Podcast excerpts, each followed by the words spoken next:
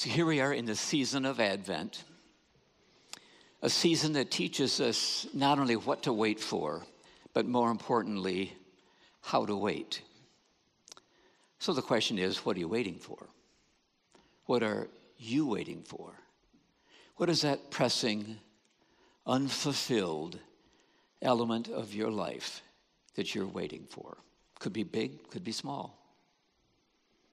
For some of you, you're waiting for God's calling in your life to unfold before you so you know, first of all, what to major in, right? And what do you want you to do in life? Some of you are just waiting for that text from that special someone, right? Don't check now. Some of you are just waiting for that special someone, right? Things big and small cause us to long and wait. The season of Advent teaches us about waiting because that's what the season of Advent is. The word Advent means coming or arrival. I know you already know that.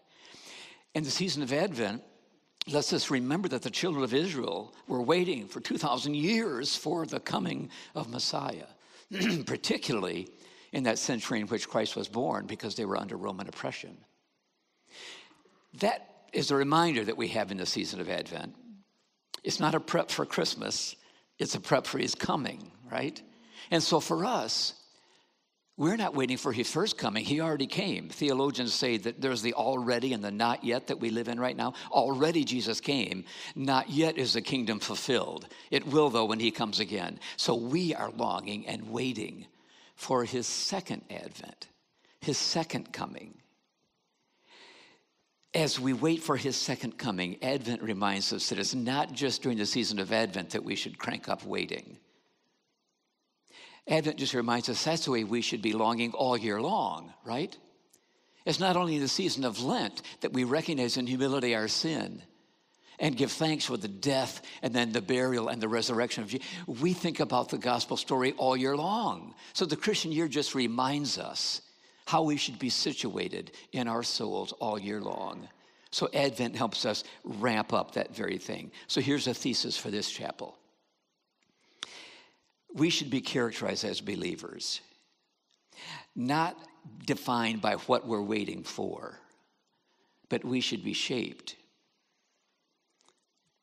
by what we're hoping for, how we hope. So if Advent is going to teach us and school us, it's going to teach us and school us in how to wait. Look at this verse. In fact, let's read it together. Wait for the Lord. Be strong and take heart and wait for the Lord. La da da da dum bum bum bum la da da da dum da da dum da da da da dum dum dum dum da da dum dum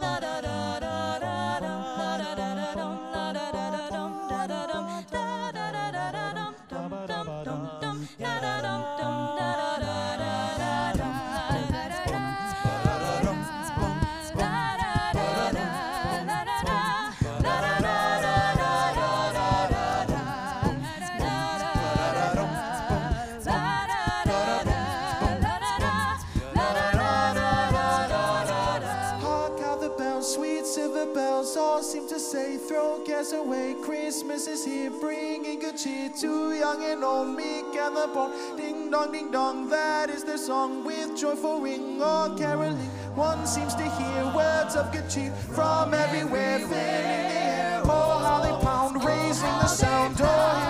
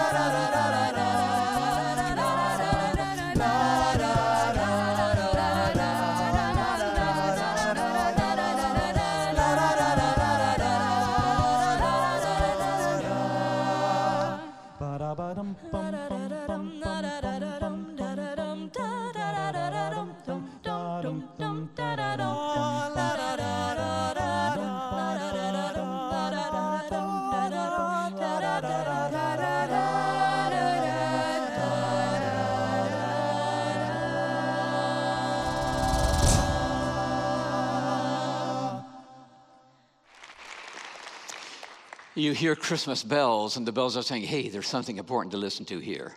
There's some Christmas truth, there's some Advent truth for us to listen to. That's one of the things that will help us understand how to wait in life. Learning to listen. And truth, the truth of the gospel, is the most important thing.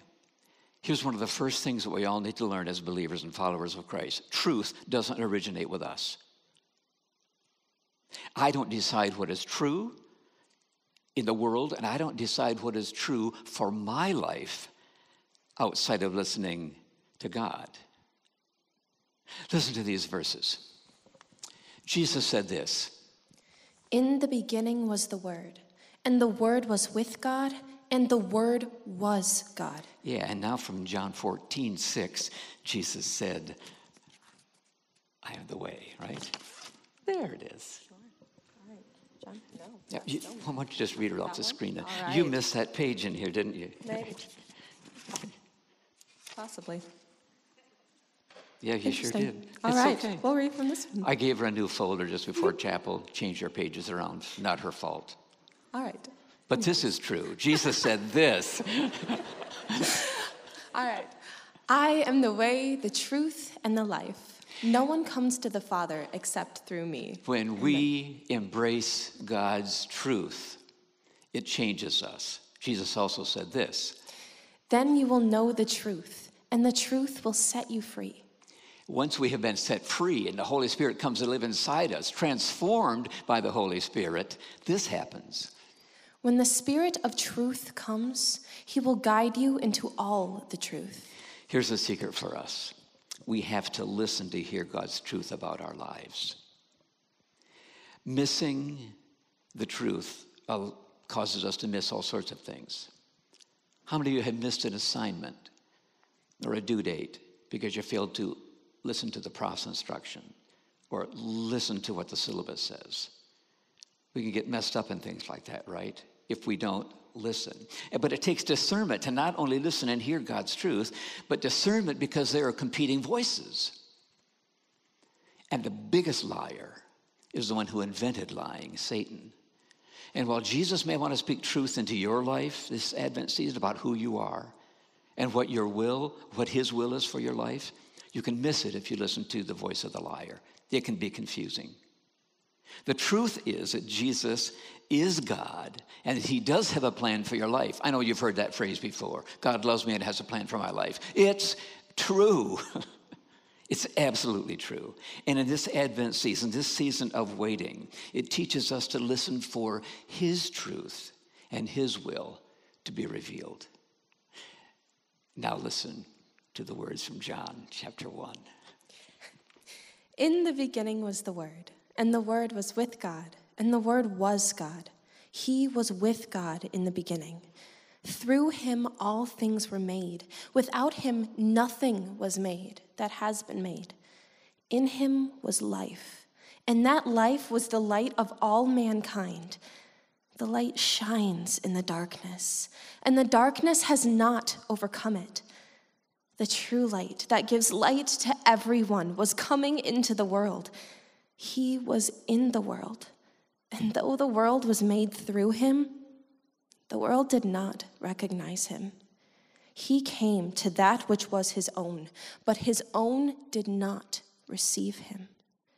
Yet, to all who did receive him, to those who believed in his name, he gave the right to become children of God. The Word became flesh and made his dwelling among us. We have seen his glory, the glory of the one and only Son who came from the Father, full of grace and truth.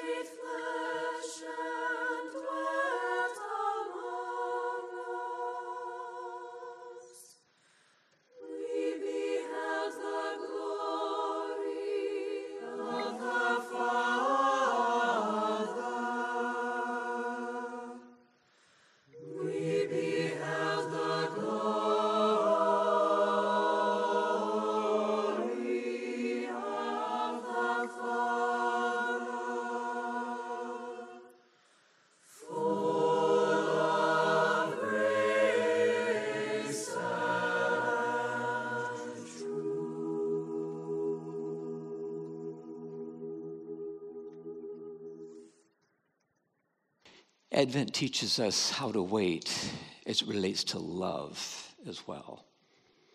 Love is willing to wait. You've heard that phrase in other contexts, haven't you? Love remembers the faithfulness and absolute trustworthiness of God in the past. And that same faithful and dependable love teaches us to wait for his perfect plan to unfold that we're listening for, right? Some of our expectations are satisfied quite quickly. Like the food we're waiting for at our favorite restaurant. The waiter's taking our order, just a few minutes, it'll come. Or the child who listens to the ice cream truck a couple blocks away and stands at the edge of the driveway with money in hand. He'll come, not too long. But other expectations take a long time and sometimes they're difficult to wait for, like unanswered prayer, like healing from a serious injury or a life threatening disease, like the unfolding of God's will for your life, praying for the salvation of a family member or a friend. Again, what are you waiting for? this morning. Sometimes it's hard to wait. So the question is again, how are you waiting? Perhaps you're about to give up. Give up on God. He's not speaking. I'm not hearing from him. I'm going to go it on my own. I've got this. God hasn't evidenced himself in my life. Sorry. Maybe you're about to quit believing in his truth, that he really does love you and has this good and perfect plan that everyone says he has for you. But just know this when you quit believing, when you quit trusting, listening, and believing in his love, then your lack of trust, your lack of patience, your lack of self control will combine to ruin your waiting and likely ruin your life going it on your own as a believer isn't wise. Look at the children of Israel in this verse from Psalm 106. They soon forgot what he had done and did not wait for his plan to unfold. Like making a golden calf. Like going up by the Negev to attack when the Lord says, No, it's not time. Not waiting for the Lord not listening to Moses. And we all say, yeah, how foolish, children, how, how foolish. Look at all God had done for you. They actually saw his miracles like the Red Sea parting, but they forgot his love. And their love for him wasn't willing to wait. Look at this next verse. Here's what Paul tells us through Titus For the grace of God has appeared that offers salvation to all people. Yeah, we've seen his salvation. Christ came, right? It teaches us to say no to ungodliness and worldly passions and to live self controlled, upright, and godly lives in this present age while we what? Wait for the blessed hope, the appearing of the glory of our great God and Savior Jesus Christ, who gave himself for us to redeem us from all wickedness and to purify for himself a people who heart his very own, eager to do what is good. Love is willing to wait, even when our prayers are unanswered, even when our longings are unfulfilled. Love for God remembers He's been faithful in the past, and He's absolutely trustworthy in the future. Advent reminds us of God's love and teaches us to wait for it to unfold in the future. In the meantime, we submit. Listen for His truth, submit for His will to unfold in our lives.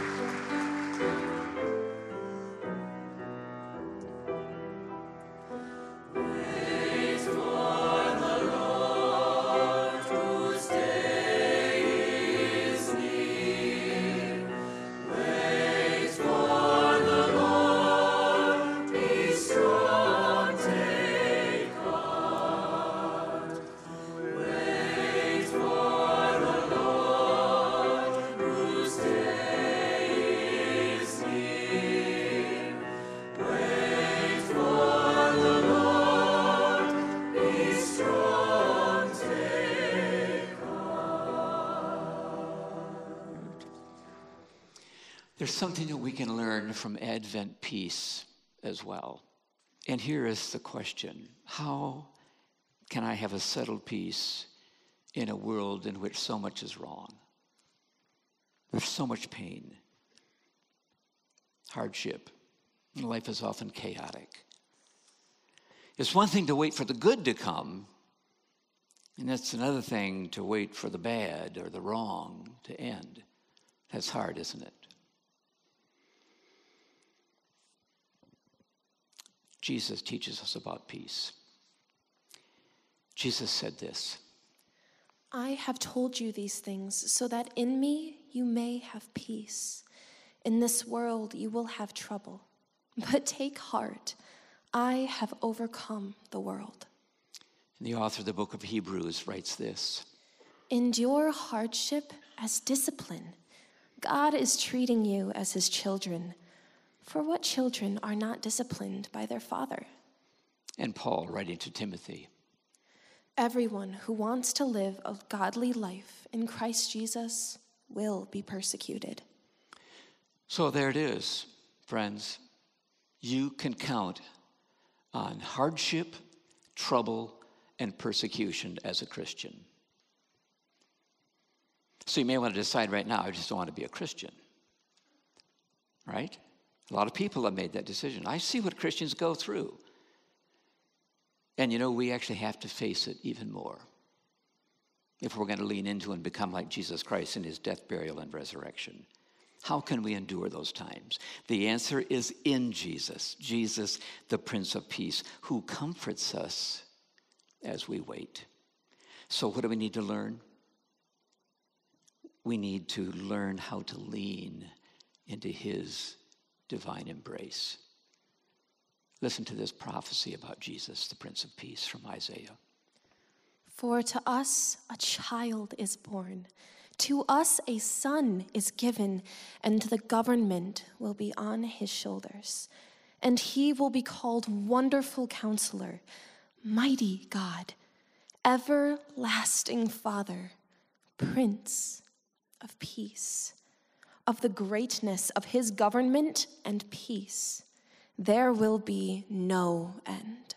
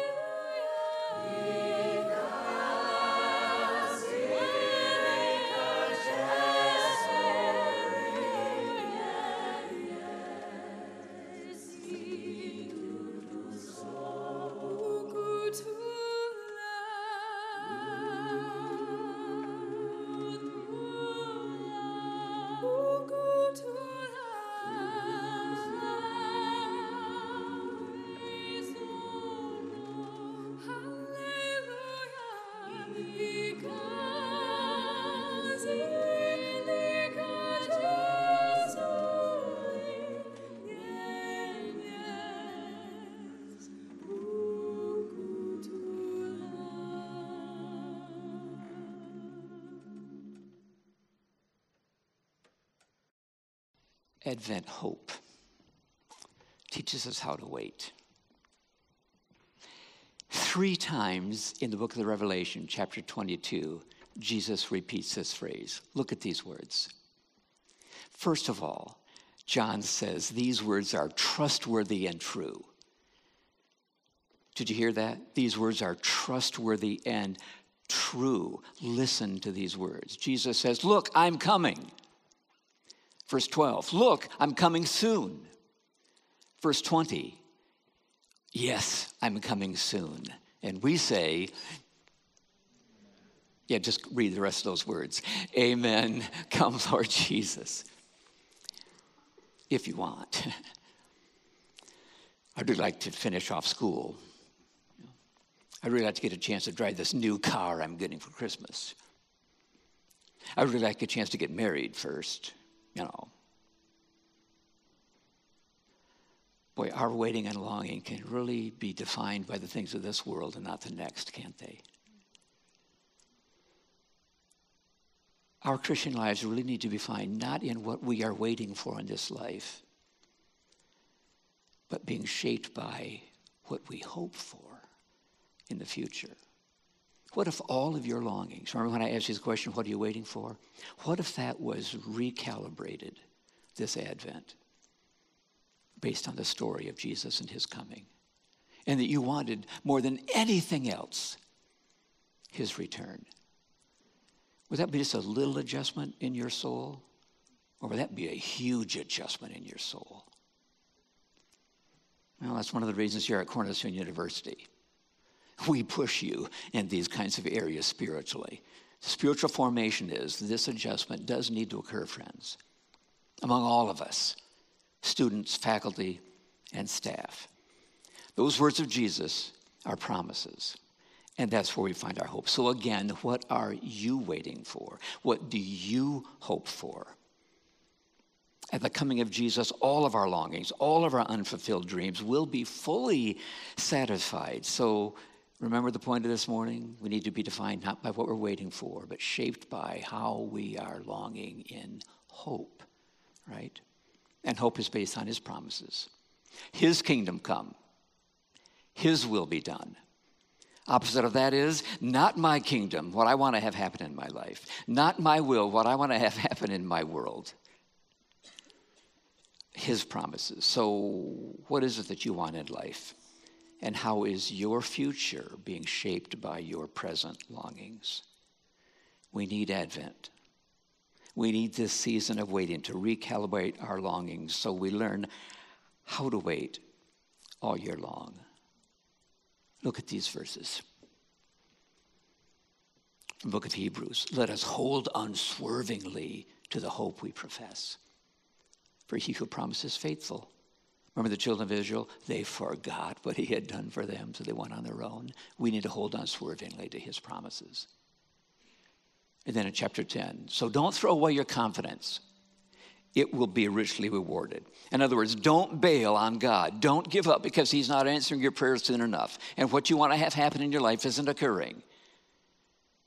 Don't throw away your confidence. You need to persevere so that when you have done the will of God, you will receive what He has promised. For in just a little while, He who is coming will come, and He will not delay. Next verse. So, let us run with perseverance the race that is marked out for us fixing our eyes on Jesus, the author, the pioneer, and perfecter of our faith. And in the book of Galatians, Paul says, through the Holy Spirit, we wait in hope. Hope empowers us to persevere, to hang in there, to not bail on God. Let's read this verse together. Together we say, We wait in hope for the Lord. He is our help and our shield. In him our hearts rejoice. May your unfailing love rest upon us, even as we put our hope in you.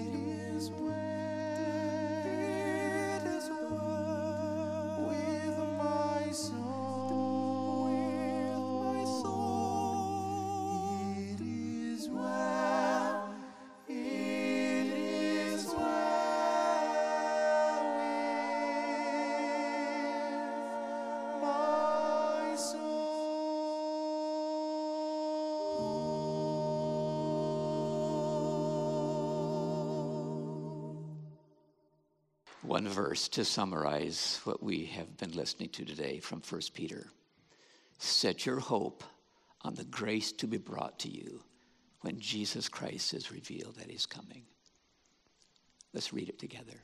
Set your hope on the grace to be brought to you when Jesus Christ is revealed at his coming. So here's what we've learned about how to wait this morning. We've learned to listen to God's truth. We've learned to submit to His loving will rather than forcing our own.